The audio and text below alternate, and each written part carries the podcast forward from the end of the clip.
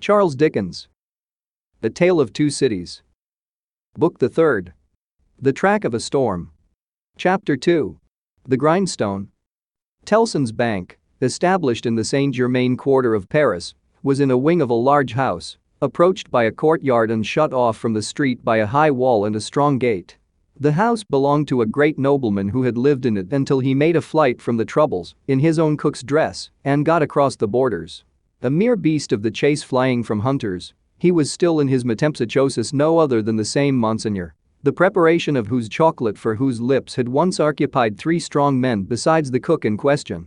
Monseigneur gone, and the three strong men absolving themselves from the sin of having drawn his high wages by being more than ready and willing to cut his throat on the altar of the dawning Republic one and indivisible of liberty, equality, fraternity, or death. Monseigneur's house had been first sequestrated and then confiscated. For all things moved so fast, and decree followed decree with that fierce precipitation, that now upon the third night of the autumn month of September, patriot emissaries of the law were in possession of Monseigneur's house, and had marked it with the tricolor, and were drinking brandy in its state apartments. A place of business in London like Tellson's place of business in Paris would soon have driven the house out of its mind and into the Gazette. four. What would staid British responsibility and respectability have said to orange trees in boxes in a bank courtyard and even to a cupid over the counter? Yet such things were. Tellson's had whitewashed the cupid, but he was still to be seen on the ceiling, in the coolest linen, aiming, as he very often does, at money from morning to night. Bankruptcy must inevitably have come of this young pagan in Lombard Street, London, and also of a curtained alcove in the rear of the immortal boy, and also of a looking-glass let into the wall, and also of clerks not at all old, who danced in public on the slightest provocation. Yet, a French Tellson's could get on with these things exceedingly well, and, as long as the times held together, no man had taken fright at them and drawn out his money. What money would be drawn out of Tellson's henceforth? And what would lie there, lost and forgotten? What plate and jewels would tarnish in Tellson's hiding places, while the depositors rusted in prisons, and when they should have violently perished? How many accounts with Tellson's never to be balanced in this world must be carried over into the next? No man could have said, that night, any more than Mister Jarvis Lorry could, though he thought heavily of these questions. He sat by a newly lighted wood fire, the blighted and unfruitful year was prematurely cold, and on his honest and courageous face there was a deeper shade than the pendant lamp could throw, or any object in the room distortedly reflect, a shade of horror. He occupied rooms in the bank, in his fidelity to the house, of which he had grown to be a part, like strong root ivy. It chanced that they derived a kind of security from the patriotic occupation of the main building, but the true-hearted old gentleman never calculated about that. All such circumstances were indifferent to him, so that he did his duty. On the opposite side of the courtyard, under a colonnade, was extensive standing for carriages where, indeed, some carriages of Monseigneur yet stood. Against two of the pillars were fastened two great flaring flambeaux, and in the light of these, standing out in the open air, was a large grindstone, a roughly mounted thing which appeared to have hurriedly been brought there from some neighboring smithy or other workshop. Rising and looking out of window at these harmless objects, Mister Lorry shivered and retired to his seat by the fire. He had opened not only the glass window, but the lattice blind outside it, and he had closed both again, and he shivered through his frame. From the streets beyond the high wall and the strong gate, there came the usual night hum of the city, with now and then an indescribable ring in it, weird and unearthly, as if some unwonted sounds of a terrible nature were going up to heaven.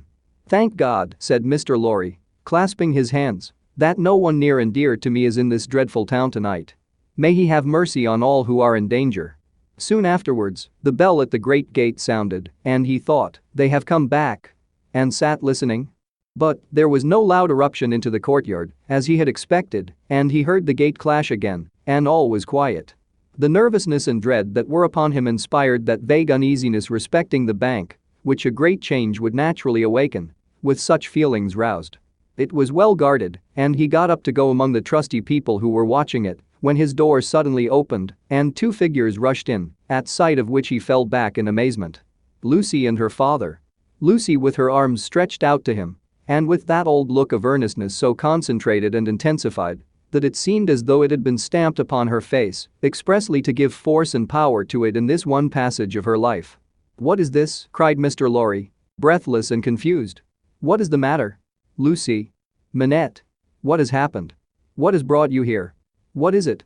With the look fixed upon him, in her paleness and wildness, she panted out in his arms, imploringly, "Oh my dear friend! My husband!" "Your husband, Lucie? Charles? What of Charles?" "Here. Here, in Paris? Has been here some days, three or four, I don't know how many, I can't collect my thoughts.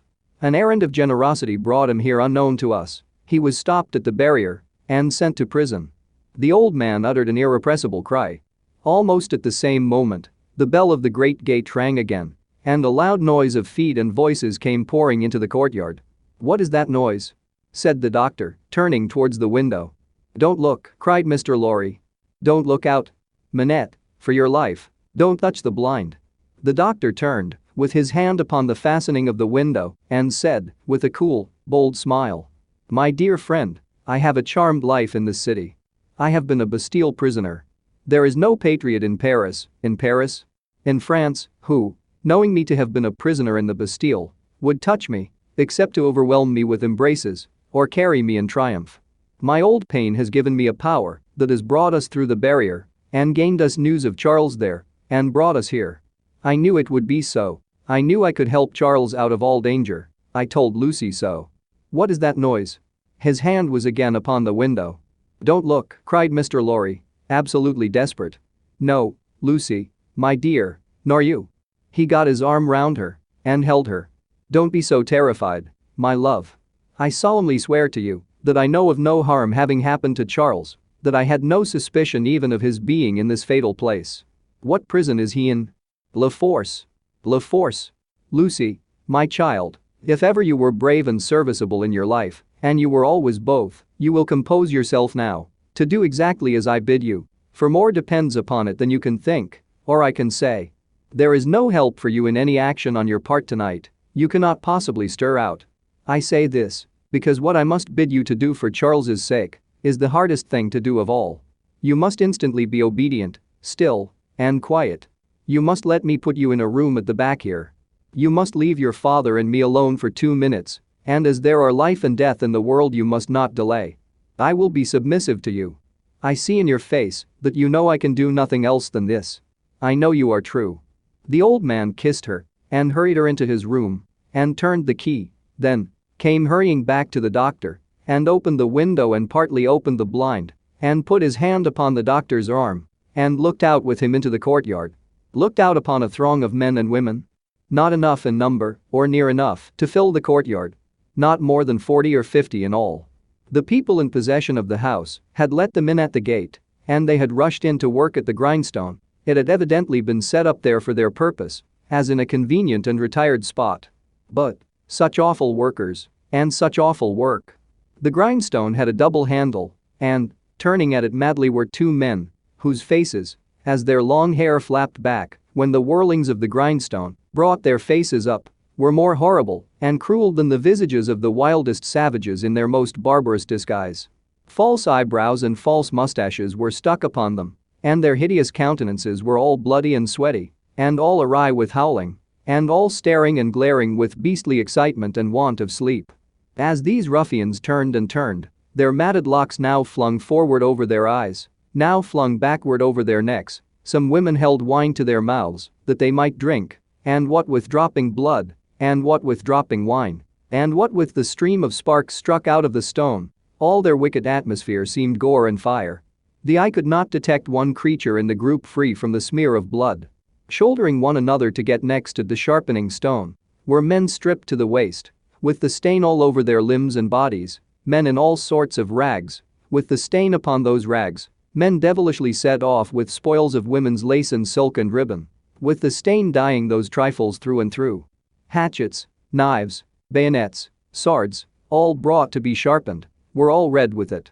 Some of the hacked swords were tied to the wrists of those who carried them, with strips of linen and fragments of dress, ligatures various in kind, but all deep of the one color.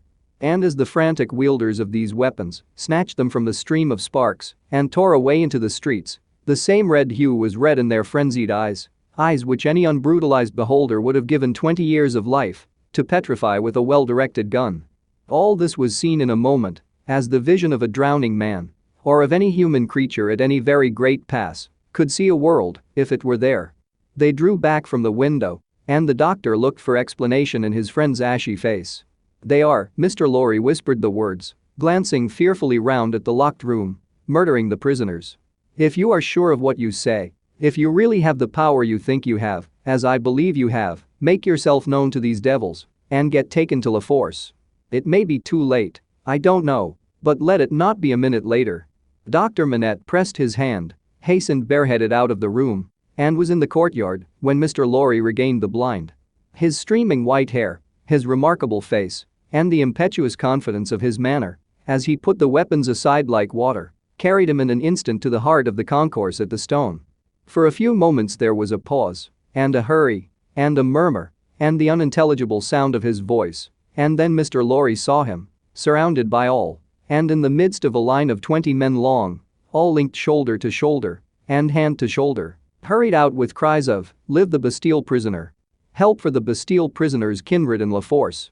Room for the Bastille prisoner in front there! Save the prisoner Evrémonde at La Force!" and a thousand answering shouts.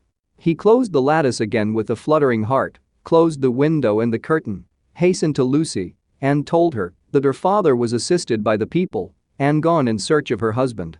He found her child and Miss Pross with her, but it never occurred to him to be surprised by their appearance until a long time afterwards, when he sat watching them in such quiet as the night knew. Lucie had, by that time, fallen into a stupor on the floor at his feet, clinging to his hand. Miss Pross had laid the child down on his own bed, and her head had gradually fallen on the pillow beside her pretty charge. Oh, the long, long night, with the moans of the poor wife. And oh, the long, long night, with no return of her father and no tidings. Twice more in the darkness the bell at the great gate sounded, and the eruption was repeated, and the grindstone whirled and spluttered. "What is it?" cried Lucie, affrighted. "Hush!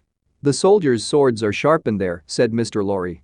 "The place is national property now, and used as a kind of armory, my love." Twice more in all, but the last spell of work was feeble and fitful.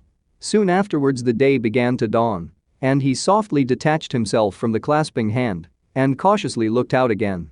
A man, so besmeared that he might have been a sorely wounded soldier creeping back to consciousness on a field of slain, was rising from the pavement by the side of the grindstone and looking about him with a vacant air.